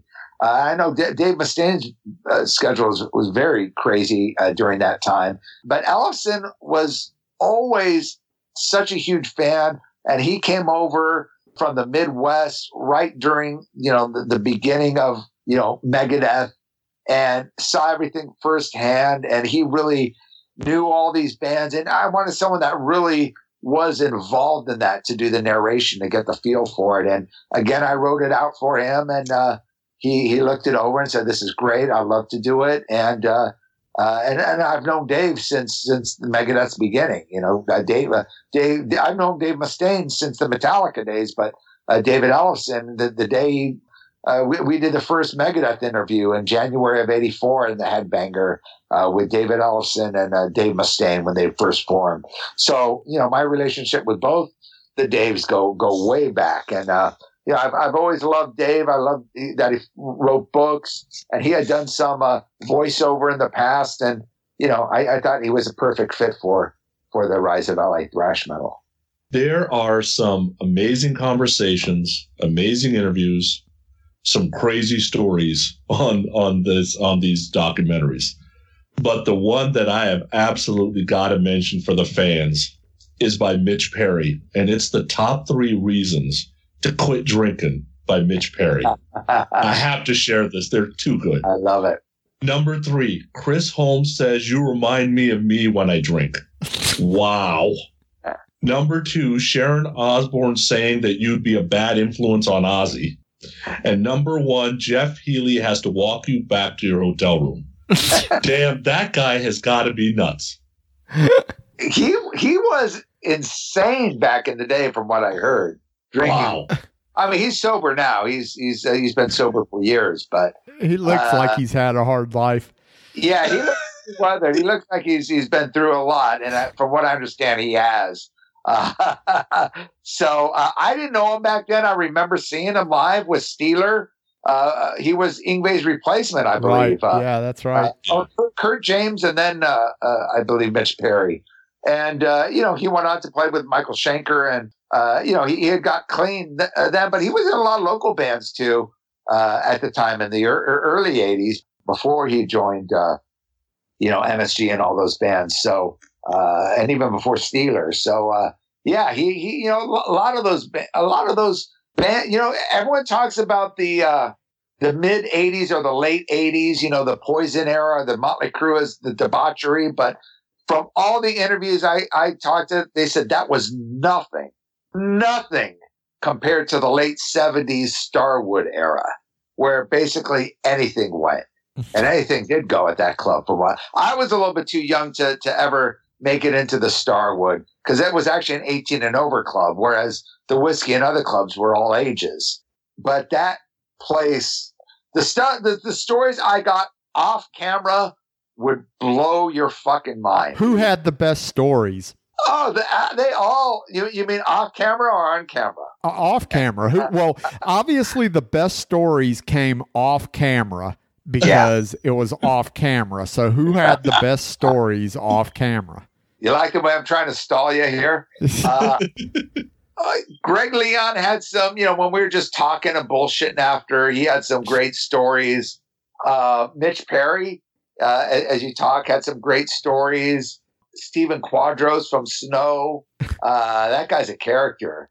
Uh, he had a great story, which I wish he wouldn't mind us using it. I think he's he uh, he talks about it on the interview I did with uh, him on the uh, T Radio V Inside Metal show, but it was too long to put to piece together for the documentary. He talks about his his run-in with Phil Spector back in the uh, late '70s, which was a pretty insane story. Brian O'Brien was just telling stories after stories about the insanity at the Starwood. Scotty Waller from Smile basically. And I know they're not they're not bullshitting because they all basically told the same things that happened. Don Dokken went on forever talking about great stories that happened back then. Some of them we included, a lot of them we didn't. But yeah, there were there were a lot of a lot of crazy stories about the Starwood back then. You got to remember back then there was no internet, there were no cell phones, there was no sure. worry, there was no tabloids uh, really at the time that were you know it was it was basically anything goes, and the women were out to party just as much as the guys. I mean, quaaludes and, and cocaine were like thought of as normal, just as normal as drinking. You know, um, again, this was before my time, unfortunately. Uh, but all the stuff that was said because we we all thought we lived the crazy lives in the late '80s and on through the early '90s and stuff, but hearing what these guys said and the stories that went on there it's like, holy shit, man. I mean, you've heard about all those Zeppelin stories. I mean, another guy that told great Zeppelin stories, Roger Romeo and, and John Hyde. Uh, John Hyde was on, you know, was in Detective, who were like, you know, uh, Zeppelin's prodigy band on Swan Song. So they hung out with Zeppelin all the time. And, you know, a couple of the stories he told, that great John Bonham story uh, of, of him sitting on his lap and, and actually jamming with Zeppelin at SIR for three hours you know, while John Bonham was ill during the Presence tour. So, uh, but he told some other outrageous stories about, you know, the, the, stuff you've, you've all read about, you know, in Hammer of the Gods or other movies about the Riot House and uh, the crazy stuff. He just kind of expanded on some of those, those, uh, things and, uh, uh, just, just, you know, just, just great stuff. There are a lot of David Lee Roth stories out there. I'll tell you that. I bet. Uh, some of the craziness about Van Halen. You know, again, these guys trusted me, and that's why you know I'm telling you. I'm not telling you the exact stories, but yeah. you know, I mean, you could imagine. I mean, it's no secret for one. You, you, everyone knew about the debauchery and the craziness, and you know, the guy that owned the Starwood was uh, uh, Eddie Nash, who was basically a mafia dude. And uh, you, you, I don't know if you've seen that movie uh, Wonderland. I've seen that movie, but also I think uh, he was kind of uh, loosely portrayed in Boogie Nights, right? Uh, they say that. I don't know if that's really the case. I think they they took little piece, kind of like Spinal Tap, took stuff out of Saxon and Sabbath and kind of made it their own. Right. But uh, actually, uh, Eric Bogosian uh, character in uh, he plays uh, uh, Eddie Nash in uh, Wonderland. Yeah. Uh, which also Val Kilmer plays John Holmes. Yep. Uh, but you know, th- there was a whole murder uh, uh, investigation on that, and I mean, that, that was the kind of crazy shit that went on at the Starwood. It was, you know, they said that there was just you know pounds of cocaine, you know, in, in the offices there and quaaludes. You know, they said it was just in, insane. But uh, you know, th- those again were different times. But you know, I, I don't know how much the, uh, these artists are, are willing to share publicly, to be honest, especially when it comes to uh, talking about other other artists at the time. But uh, it's certainly fun to hear uh, some of those stories. I'm guessing the Starwood was just the West Coast version of Studio 54, only it was the rock version, basically. A- absolutely. That's what I, you know, David Forrest, who's who's uh, featured in the in the movie, uh, who managed the Starwood uh, and booked at the Starwood and at the Whiskey in the late '70s. Also managed Nikki Sixx's old band London and uh, Detective. I asked him kind of the same thing. It sounds like it was, you know, the rock and roll version of Studio 54, and he said, yeah, in a way it was, where you know anything went. And uh, you know, again, you got you got to picture a time where there's you know no social media, no internet, no cell phones, and you know, I remember it was I, I know going off topic again, but talking to a buddy of mine that manages a strip club, and he was talking about in, in the late '90s and uh, go, going into the early 2000s, how you know celebrities, it be Tommy Lee or actors, Kiefer Sutherland, and all these guys, they would hang out at the strip clubs normally, and you know you would see tons of celebrities and industry people all the time at these strip clubs, especially in the 80s and 90s. But even even up until the, the around up until the late 90s, it started to slow down because that was when the cell phone cameras started coming out. Yeah. And he said that's what killed it. He said as soon as the you know people were you know shoot and, and I, I remember strip clubs used to have a, a policy no cell phones, no cell phones. But of course they couldn't enforce that after a while. So yeah, but you know again that's probably what ended a lot of that. Why a lot of more known people, whether it be celebrities or industry people or whatever, don't go out at these these kind of places. You know, they don't want to be seen. Yeah. They don't want to get filmed. No doubt. No doubt. Hey, have you ever wanted to do a documentary that didn't pan out? No, not really, because I never really wanted to do a documentary until I got offered the Inside Metal right. uh, thing. You know, like I said, we it, it, the funny thing is, Carl and I, when we were doing the uh, Shockwaves video cast, we were actually talking about, wow, wouldn't it be great to do a documentary on the LA scene since you and I grew up in this era? And just like a week later is when I interviewed Joe, and Joe said he was working on it and he wanted me involved in it. And I'm like, yeah, we were just talking about, you know, this is something that needs to be done. And and again, I think what, what so many people love about this documentary, all the artists and, and all the people that grew up in that era, particularly the, the first title that, you know, because that touched base before MTV and before that whole video era, the pioneers of LA hard rock and metal, uh, those two titles, that really, you know, people said it's, it's so great that this finally got documented because there were, it was such a huge scene. I mean, people would go out you know, bands like Y&T, like I said, would come out from LA, do three shows at the Starwood, two shows a night. You know, uh, Wolfgang would do six shows. This is an unsigned band, would do six shows at the Whiskey.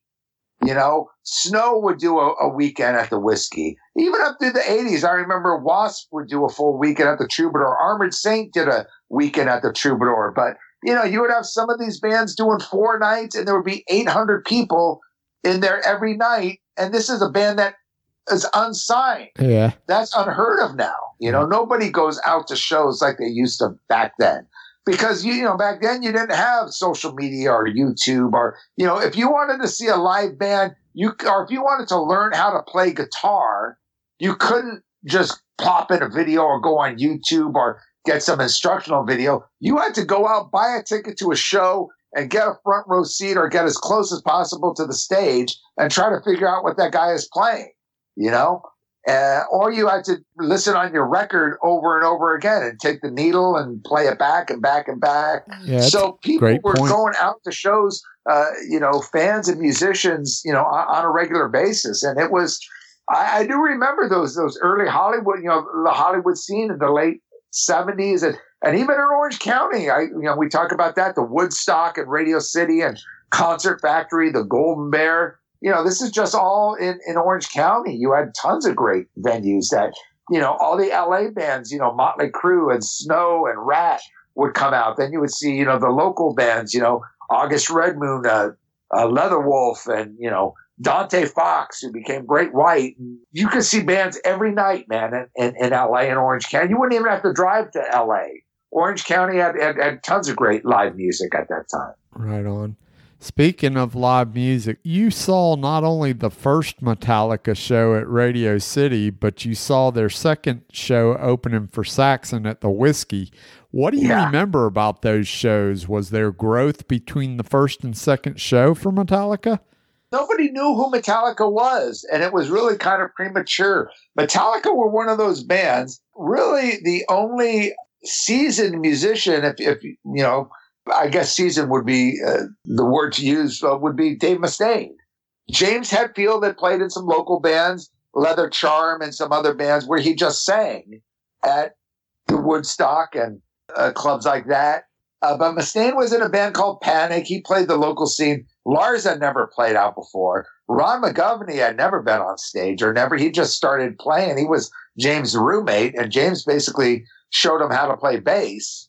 And so when they, you know, most bands, you know, started out doing backyard parties or whatever before they started doing the clubs, Metallica, boom, went straight. First show at Radio City, uh, which was right next door to the Woodstock. They were kind of like the, the two metal clubs there in, in uh, Anaheim. And, uh, you know, they did that show and then they got somehow got a, show opening up for Saxon one of the nights. Ratt had one of the nights and then Metallica had the second night.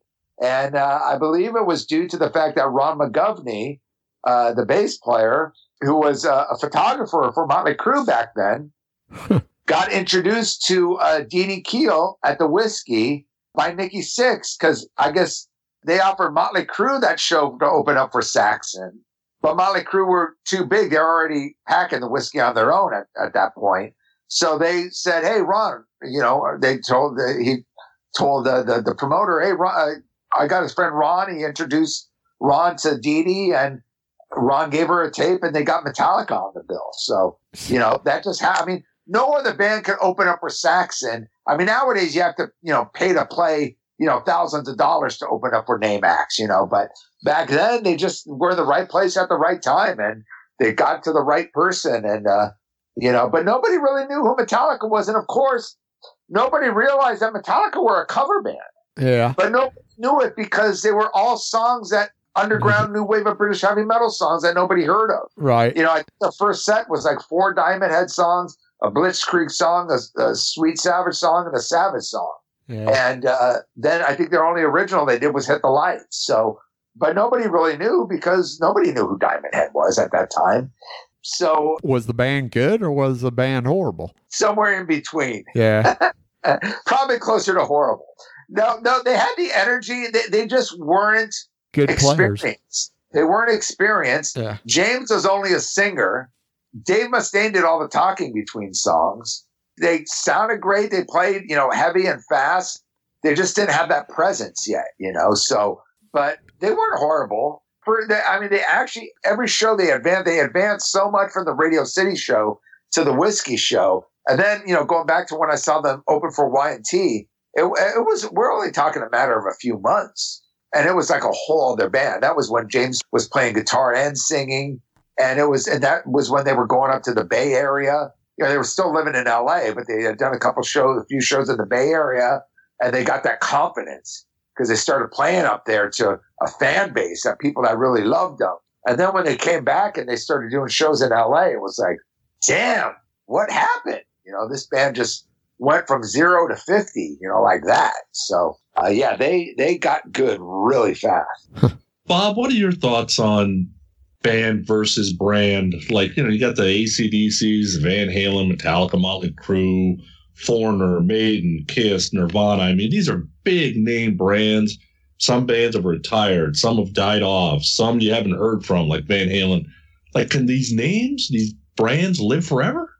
Well, I'm so glad you mentioned that because that leads me into some I wanted to get into as the new documentary I'm working on called Band vs. Brand, which will be coming out on Cleopatra any day now. We're putting the finishing touches on it, so we're going to deliver it to them probably within the, within the month, and hopefully we'll get it out uh, on uh, DVD and digital. I'm pretty sure before the end of the year, we'll probably do a big uh, screening in LA. And that was something I was always intrigued about. And uh, I was talking to Brian Perera, the uh, head of Cleopatra, and we we were having meetings. Uh, and he liked the what I did with Inside Metal, and he kind of threw around the idea of me doing a documentary for Cleopatra. And he talked about, uh, you know, we were just on a subject about exactly what you were talking about. I think we were talking about bands like Ratt. you know, when this is at the time Bobby Blotzer was going out as Ratt. And, you know, we were talking about how these artists, you know, are still going out there, one original member and, or may not even be the original member, you know, and we are talking about Quiet Riot with Frankie Banali because both of those bands had done stuff with Cleopatra and, you know, that they're still able to play casinos and pack the places. And it's just the fact of owning that name. The brand is more important than who's actually in the band. I mean, how many people know that when they see Foreigner, there's no original members unless they happen to catch them on a night when Mick Jones is playing with them. You know, uh, not many people know that, but they sound great, and you know, and that that was always intriguing. And uh, so that's a new movie that should be coming out real soon on Cleopatra, and we get into the, the hologram, which is another big topic.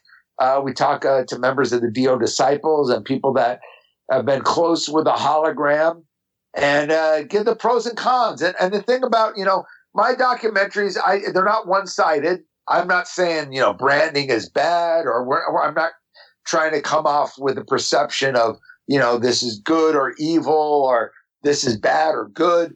It's just, you know, there's pros and cons to it, you know, and uh, in some cases more cons than pros, but you know, in other cases, you know, you, you, you got to look at it both ways. With a hologram, you know, if you want these artists to live forever, there's obviously not arena bands of that caliber anymore. Really, once all the, the bands you named, the ACDC, Scorpions, Iron Maiden, you know, Judas Priest, all these bands are on their final legs. Van Halen. Once these bands are gone, I mean, you know, you still got, you know, Metallica, Slayer, you know, Slayer's calling it quits. So you know, there's nothing left. So are all the holograms going to be coming back on? You know, they already got the Dio hologram. They're talking about Lemmy hologram. You know, talking about even non-metal stuff. You know, Prince, David Bowie, Michael Jackson. Is it good or bad? You know, who am I to say? I mean, for young people that haven't had the chance to see Ronnie James Dio, the magic of Dio, I guess this is the closest they're going to get. You know, I mean, to me personally, it sounds a little bit weird since I've seen Dio. I knew Dio. I interviewed him. I've you know been a fan with him ever since the early Rainbow days, as we we talked about. So uh, you know, but for younger fans, what else are they going to have to to remind them of that great era of music? So just to let people know, because a lot of people kind of don't know the angle of this movie. Basically, the artists give their conflicting opinions about it, and a lot of it comes down to merchandising, logos, the publishing, the ownership ownership of the name means so much. The brand means so much, not just as band, but merchandise when it comes to t-shirts. And of course, we talk, have a whole chapter about Kiss. I mean, they've merchandised their name to, you know, over supposedly 3,000 different brandings that they've got, you know, from coffins to condoms to everything in between. So there's ownership of a name is a huge huge, you know, gold mine if the band goes on to uh, legendary status. Yeah, I'm looking forward to that uh, DVD. That'll be great. It's, it's, it's coming along really good. I'm really happy with it because it really comes in for more of a music business angle. We don't have the big rock stars really on this. It's more industry people talking. We obviously have quite a few musicians uh, talking about that too, and talk about the two versions of bands, bands that fight, you know, two versions of the Queensryche, of Great White, of LA Guns, all these other bands, Ratt, of course, you know, uh, the the fighting of the name and how important that that is, and how important great. it is that agreements together early on. Yeah, that's yeah. great. Now you're doing uh, so. The next up for you is this San Francisco music scene documentary Are you doing a crowdfunding thing for this too? Because you've done that with past DVDs. Well, we only did that for the first one. Oh, you uh, only did it for the first? Oh, okay. Yeah, it was it was on like the trailers for the other ones. Uh, uh, but that was because we released all the trailers at once. So, but we actually only did the crowdfunding, the fan back thing for the first one. And, uh, you know, it was an experience. I don't want to say it was a disaster, but it was, you know, it's, it's, uh, something you gotta, you know, I'm, I'm not into just continuously asking people for money. I thought it was going to be more, uh, uh, their position, the people at Fanback to generate people to put in money, but you know, it comes down to, you know, uh, what, what, the reason we did that initially was because we did a theater run with the the first Inside Metal title, which was great. It was great to have uh, the pioneers of LA hard rock and metal. Uh, we only did part one uh, that we screened on the big screen to over 150 movie theaters throughout the nation, uh, which was awesome. Uh, it wasn't a big thing because it wasn't well promoted. But I'll tell you this: the places that promoted it, we had a couple places like the one uh, theater in Corona, a 500 seat theater in Corona was packed because the radio station got behind it and promoted it. You know, otherwise, a lot of these theaters nationwide, they didn't even have the name on the marquee or this, you know, just showed that it had potential. People that knew about the movie were interested. And so it was a good experience, the, the whole fan back thing. But uh, uh, no, we, we, we only did that for the first title. Okay. So for the San Francisco one, that that'll be coming out maybe the end of the year. That we're, we're, we're like I said, I'm finishing up the Band vs. Brand. That's going to come out first on a whole. That's a total separate thing, total separate company, Band vs. Brand. But uh, the uh, Inside Metal, you know, we we we're still getting traction. We just put out the uh, Rise of LA Thrash Metal Part 2 on digital. It's on Amazon Prime and uh, iTunes. I think it uh, just hit Google Play as well. And uh, we're really working that still. So um, we're uh, we, we did all the interviews. We're at the editing stage of the, the San Francisco one. So it's being edited now. So hopefully we, we might be able to squeeze that in before the end of the year. So you've got band versus brand, San Francisco music scene. You've already done all these LA pioneers, thrash metal, hard rock and metal. And I think I read somewhere that you guys are actually considering doing like a New York and things like that. Is that true? Well, we're going to see where this takes us. You know, I'm a purist when it comes to making these documentaries, as you know. And that's why, uh, the uh, LA metal titles, I was a part of that scene. I grew up in Orange County in LA. As, as I said, I, I, I lived through that. So that was a big thing for me. San Francisco, I remember that scene because I was a big fan of all the ba- bands that came uh, down from San Francisco to LA and just doing the tape trading, the demos. I knew all the uh, local LA bands, you know, before they had records out through demos, you know, Exodus, Legacy, before they were Testament, you know, Brocas Helm, Vicious Rumors, Anvil Chorus, uh, you know, going back to uh, all that stuff. So I was a big part of that, but we got John Strednansky, who's going to do the narration. He was the editor, publisher for Metal Rendezvous. He grew up on the San Francisco Bay Area scene since the late 70s and uh, was a huge part of that whole scene. So he helped me a, a lot on this, as did Ron Quintana and others. So if we were to do one in New York, I would need to pair up with somebody from New York that really knows the bands. I mean, I would love to do, you know, from the beginnings of, uh, you know, maybe the tail end of, say, a Blue Oyster Cult and Kiss, leading into, you know, Twisted Sister, Riot, Manowar. You know, there were so many great bands from New York you know, the Rod Cities, Virgin Steele, the Good Rats, you know, going to just regular hard rock. Yeah. So many bands that were influential on the New York scene that I was well aware of. You know, it's a possibility. You know, it just depends. It's, it's just a lot of work, man. It's a lot of work. And if I could get somebody in New York that I know quite a few people there that grew up on that scene.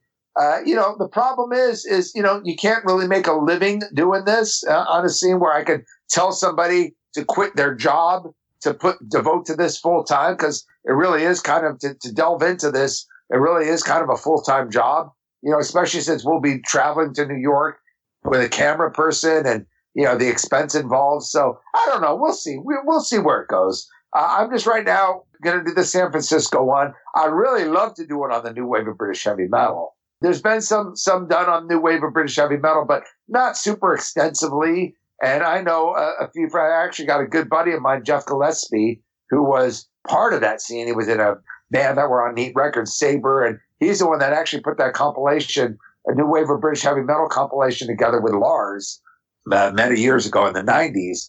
Uh, so you know, but you know, again, it's the expense to put that together. But you know, I, I think it would be cool. You know, but we'll see. We'll see what happens.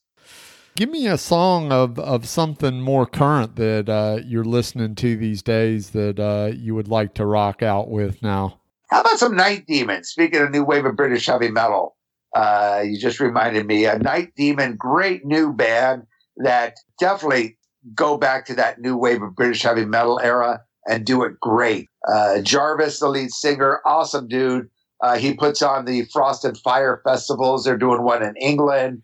They're doing one again in Ventura in October, which I plan to go to. He also fronts uh, a Jaguar on occasion when Jaguar go out on tour. One of my favorite uh, new wave bridge metal bands. Go ahead, play something from their current album.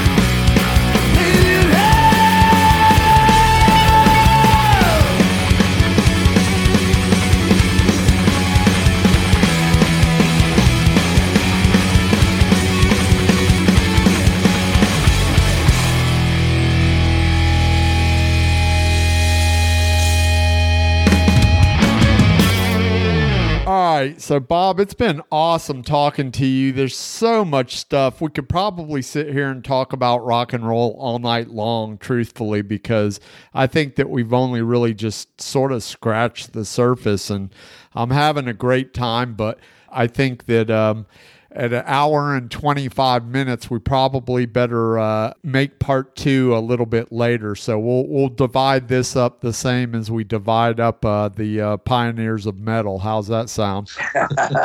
Sounds like a plan. All right. We're going to do a lightning round with you, or in uh, tribute to Metallica, we're going to do a ride the lightning round with you. Is that cool? Sounds cool. last album you purchased or downloaded, whatever.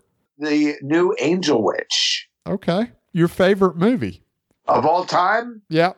Ooh, that's a tough one. I usually go with Dazed and Confused, but I think I'm gonna go with Fubar. I don't know Fubar, but I do know Dazed and Confused. Actually, Fubar Balls to the Wall. The second one I actually like even better. It's a couple of Canadian guys, a couple of metalheads. You'll love it, dude. That's what it's called, Fubar. It's called Fubar. Second one is Fubar Balls to the Wall. So either one of those, uh, I'm checking them out. yeah. Metallica, Armored Saint, or Slayer? I got to go with Armored Saint. They're my friends. I've known them forever. They've been my favorite on the local scene. You know, just prior to Metallica and Slayer, love Armored Saint, and they're still going strong. Yeah, got to go Armored Saint on that. Right on. Band you wished you'd have seen back in the day? Oh wow, I'd have to go with Zeppelin because I never saw them live. Band you want to see live in 2018? Wow, you mean a new band that I haven't seen? Uh, it doesn't matter, new or old, just somebody you want to see in 2018. Oh well, I do want to see Slayer next month, uh, seeing as their farewell tour. Always a great live band. We'll go with Slayer on that one since All I didn't pick them. The last performance for Slayer. Yeah. All right. Would you rather see a club gig or a major uh, uh, show, like a major uh, arena show? It depends. Depends on the artist. Nowadays, probably an arena show because they're far and few between, and club gigs aren't the way they used to. Back in the day, I would have definitely preferred a club gig, especially seeing a national act. But eh, you know what? I'll still go club. I, I still like the intimacy. Uh, well, I mean, we're we're talking if it's a big packed club, like uh, you know, seeing a band like Saxon Armored Saint in a big club. Yeah, I definitely go club. How about uh, best concert you've seen? Like when somebody asks you, what's the best concert you ever saw, even back in the club days? I always had to go with that ACDC because it was my first concert with Bon Scott. And just seeing that, it was just prior to him passing. I would say that and the 1980 British Steel Tour, uh, Judas Priest, also at Long Beach Arena. That was just unbelievable. Uh, so many great shows. Again, I was, those were like my first shows. So maybe it had a much larger impact, but still resonates today. Yeah. Three bands that didn't get enough uh, play back in the day London, Detective, or Snow? I'm going to go with Snow. so Stephen wrote that in the notes just now. He goes, he's going to choose Snow. I had read. I had read that you were uh, you you preferred Snow. What what were so that's the Cavazo brothers were in Snow. So what what were they like? Oh, dude, they were awesome. In fact, uh, Carlos, I, I had bought their CD at their, they did a reunion show at the Whiskey, and I loaned it out to a friend, hadn't got it. So Carlos just sent me a new copy of their old demos, which I used to love. I used to uh, listen to it on the original KNAC before they were pure rock. They were just like a real local band that had a show called Homegrown, and Snow were featured on it. This had to be 1980 and they had uh, no, it was probably seventy nine because their EP came out in eighty, and they were still playing the demos. Uh, We're gonna make it, and uh, it's a crazy life. And I just heard them, and I just fell in love. And then I saw them playing live. I wasn't old enough to go go out to Hollywood, but you know they played live at the Woodstock and played a place right by my house in Huntington Beach. Uh, it was a great bill. It was Snow a la carte, who were like the Huntington Beach heroes uh, Snow a la carte and Max Havoc, a great triple bill at a place called Old World in uh, Huntington Beach. So uh, yeah, Snow, I just thought were great. You know, Detective did get a bit of airplay. You know, Grim Reaper and uh, what was the other song that got uh, "Help Me Up" got a bit of airplay and One More Heartache. But Snow never really, uh, apart from locally on KROQ, which was a very local station at the time in KNAC, they never got uh, any national airplay. So we'll go with Snow. Was Snow just a straight ahead hard rock band or what? What were they like? They were very good. Everyone compared them to Van Halen because they were like right off the heels of Van Halen. The singer was, uh, you know, a bit David Lee Roth. He didn't look like him. He had dark hair, total different stage presence. But, uh, you know, they say, you know, he, the way he sang and, and stuff, he was very uh, sexual innuendos, you know, lyric wise. They were just a fun band, but much heavier. They were a heavy Uh, you know, uh, you listen to the song "Crack the Whip." That's the song that opens up the uh, Inside Metal, Pioneers of LA Hard Rock and Metal. Yeah. Just opening riff. Consider that's 1979. You know, that Carlos Cavazo play. I, you know, I was really kind of disappointed when Carlos joined Quiet Riot because he wasn't the shredder that he was in Snow. And Snow, he just shredded all over the place. Huh. But, you know, again, that was the days of Van Halen. And, you know, you had to compete because on the circuit, you had George Lynch playing with Xciter. You had Carlos with Snow. You had Randy Rhoads with Quiet Riot. You know, you had Dave Meniketti, you know, playing LA all the time with Y&T. You know, if you were an LA band, uh, you had to shred on guitar. And uh, uh, Snow definitely had some shredding guitar work. How do you listen to music nowadays? Do you purchase physical products still? Do you do digital? You stream? Unfortunately, I stream uh, most of the stuff just because it's easy access. And uh, nowadays, don't you know? I got the physical CDs to the Angel Witch and the Snow, and uh, other stuff. People I will send me the physical uh, stuff, but nowadays, with the way things are, I kind of got sucked into the whole bullshit of streaming, uh, be just because of easy access. You know, it makes sense. I mean, I think everyone nowadays, you got instant access to any song in the world through YouTube. I don't even really do the Spotify thing much, but you know, nowadays it's it's quicker. I I, I must get fifty downloads a week from record labels. You know, downloads of their new releases. For me to sit down and download it and then to put it all into my iTunes and do all that, the work it takes, I could just pop it right up on YouTube and listen right off there. So it's pretty amazing. I don't think it's fair for the artist, but unfortunately, that's just the way it is today. And uh, I do still like the physical product, but uh, to be honest, as far as listening, I do like the easy access of just boom, uh, either on my iTunes or streaming. Yeah. You're on a deserted island. Name two albums you got to have with you. Physical Graffiti because it's a double album. and I love that every song is completely different on that album. And it'll be between again Rising and Sabotage. I'll go. Uh, should I go old school? You know, I, as, as many times as I've heard those albums, I'm still not, not sick of them. Let's go Sabotage, and Physical Graffiti. Yeah. How about uh best documentary you've seen that you were not involved with? Like you're like, man, now that's a documentary I want to do. Wow, uh, music documentary or Doesn't matter. okay. Um, God, I've seen so many. I mean, music wise, you know, I think Sam Dunn has done some great work. There's, you know, I, I just watched so many documentaries now on Netflix. You know, there was uh, one I really liked it. I can't remember the name of it. You probably uh, know it. Uh, it was about the, I just thought because it was so interesting. It was about, God, I'm trying to think, uh, what was the name? It's on the tip of my tongue. It was a guy that was huge in South Africa, but he was, he was like from Chicago and he was like as big as Elvis in South Africa. But Wow. Nobody knew it. He and they were all bootleg albums that came out there, or the record company put them out there, but he never got paid.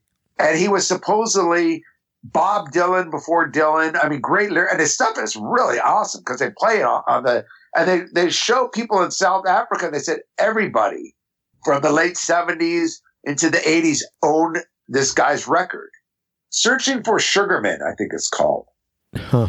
I don't know if the artist's name was Sugar Man or the guy that did the, Uh, but searching for Sugar Man, I think is something like that. I just thought it was pretty extraordinary. It's so well done. It's basically they were looking to find him because the rumor was that the guy had died, and the hmm. guy's now in his sixties, and they, he's got like a construction business.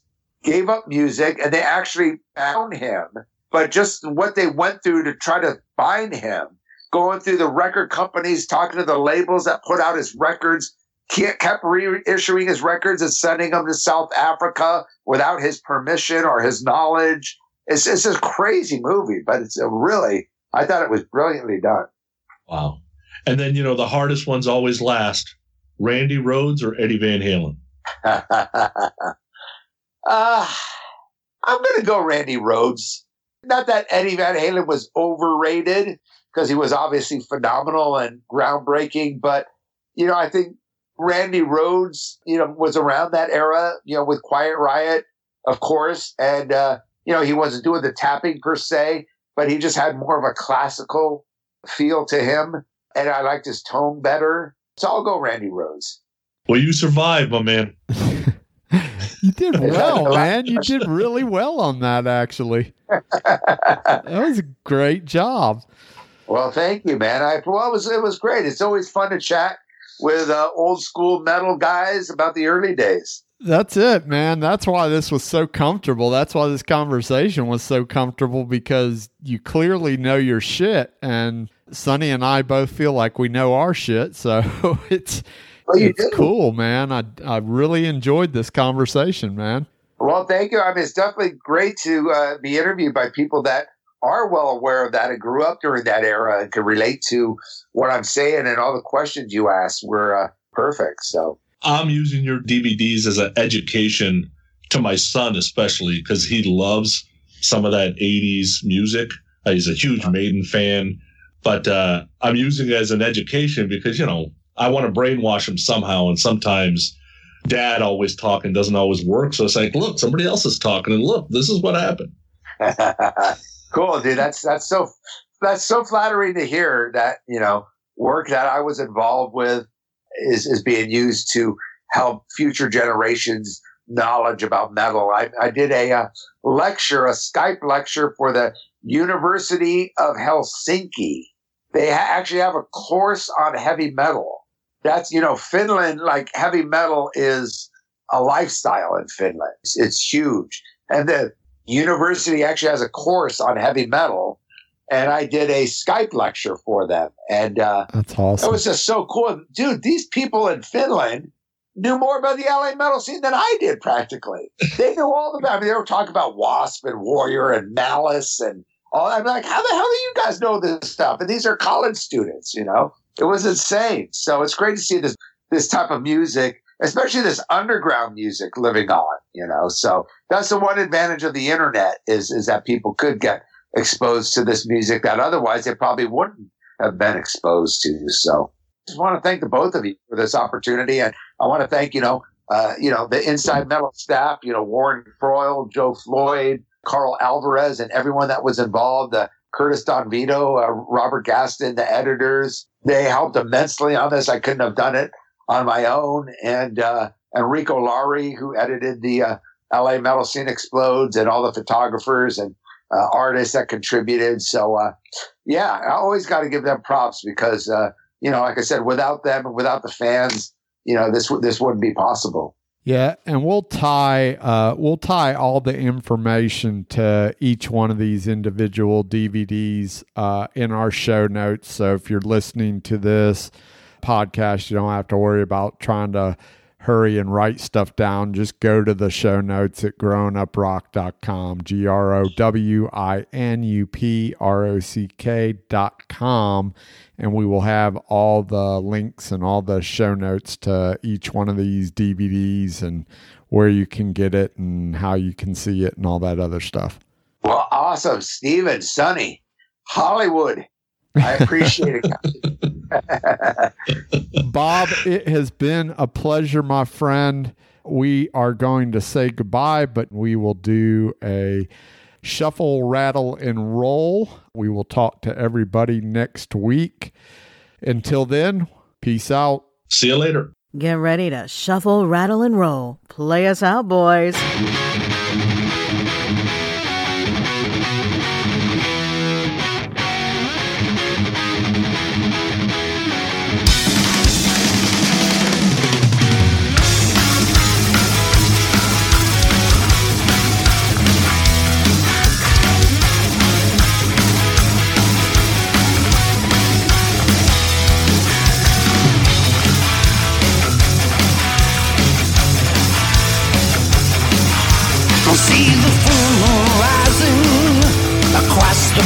Nights. Sails on the horizon, dragon ships in sight. Guns are in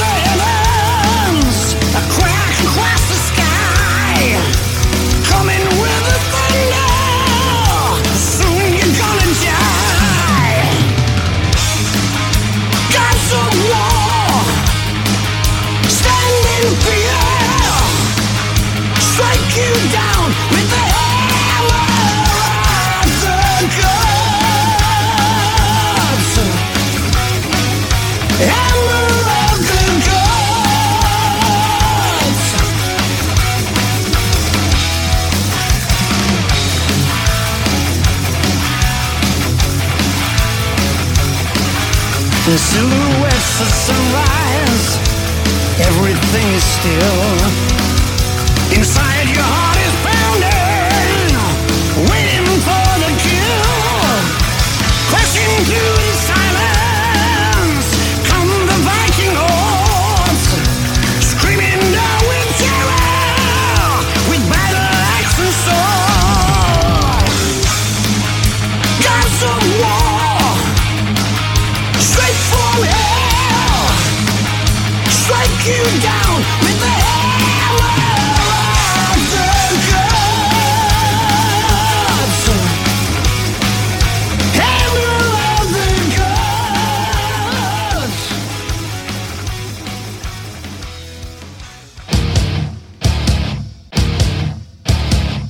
Please make sure you subscribe to our podcast, Growing Up Rock, and leave us a review on iTunes. Give us a like and leave us a comment on Facebook at Growing Up Rock.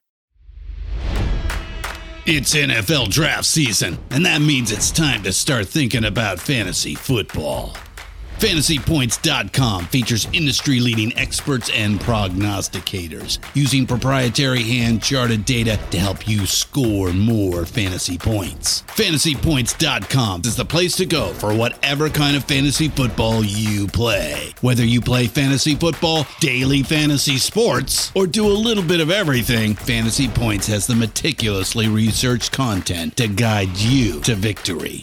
And why wait for the fall? Fantasy Points also covers the new spring football league, the UFL. Join the guru, John Hansen, Scott Barrett, Joe Dolan, and other massive names in the fantasy football universe with an exclusive offer. Use code Pantheon for 15% off any fantasy points package, including the all in package, with access to every article, tool, and data nugget that Fantasy Points has to offer.